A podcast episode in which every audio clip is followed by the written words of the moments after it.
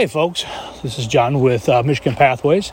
Just finishing up the Manistee, and I had a really great fella from Stumble Outdoors, and he is here to introduce himself. I am Ron. I am the face and the talent, if you would like to call it talent, uh, behind Stumble Outdoors uh, YouTube channel. Um, it's just a small little channel right now. There's not a whole lot to it, but we're trying to improve our content on it. And uh, you're going to find hiking videos, you're going to find some tips and tricks for some backpacking gear and ideas.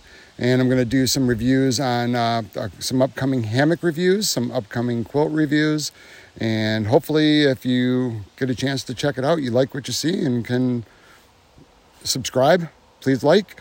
Appreciate the subscriptions. It helps bump me up in the algorithms.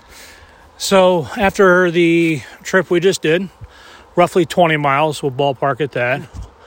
What do you uh, What do you got to say for the uh, the beginners? Um, people are just thinking of coming out, want to get into backpacking um, because you are a hammock and I was a tent. Mm-hmm. Which one do you prefer? Or suggest in you the know, I've? I've actually done this trail with both hammock and tent. Um, both are perfectly suitable for doing this trail. Okay. Um, you don't have to have a high class tent. You don't have to have a high class hammock. Um, if you've got any kind of a one person or a two person tent, uh, under five pounds at the five pound mark, that, that's more than suitable for what this trail has to offer. Um, so gear wise, we were looking for gear. Anything in particular? Are we looking at just the ten essentials just to get us out and back, or?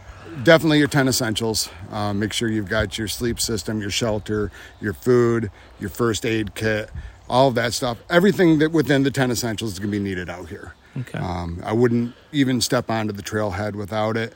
And then the luxury items, those are up to you. If you want to bring a chair, um, it's definitely helpful. Although a lot of the campsites have logs set up so that you don't have to use a chair. That's definitely uh, true. Yeah.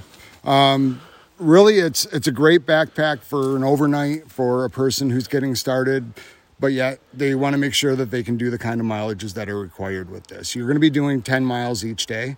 If you want to break it up into a two night, um, that's great too. There's there's definitely opportunities to do a two night starting on the Manistee Riverside and then going ahead and camping up near maybe the suspension bridge and then continuing down the North Country trail side, just be aware that your last place to get water for the North Country Trailside is going to be at Eddington Creek, which is on the north side of the hike there. Yeah.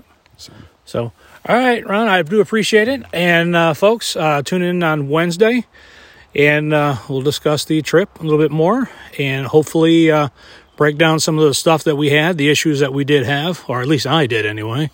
And uh, you guys stay tuned and I'll see you on the trail. Take care. Bye.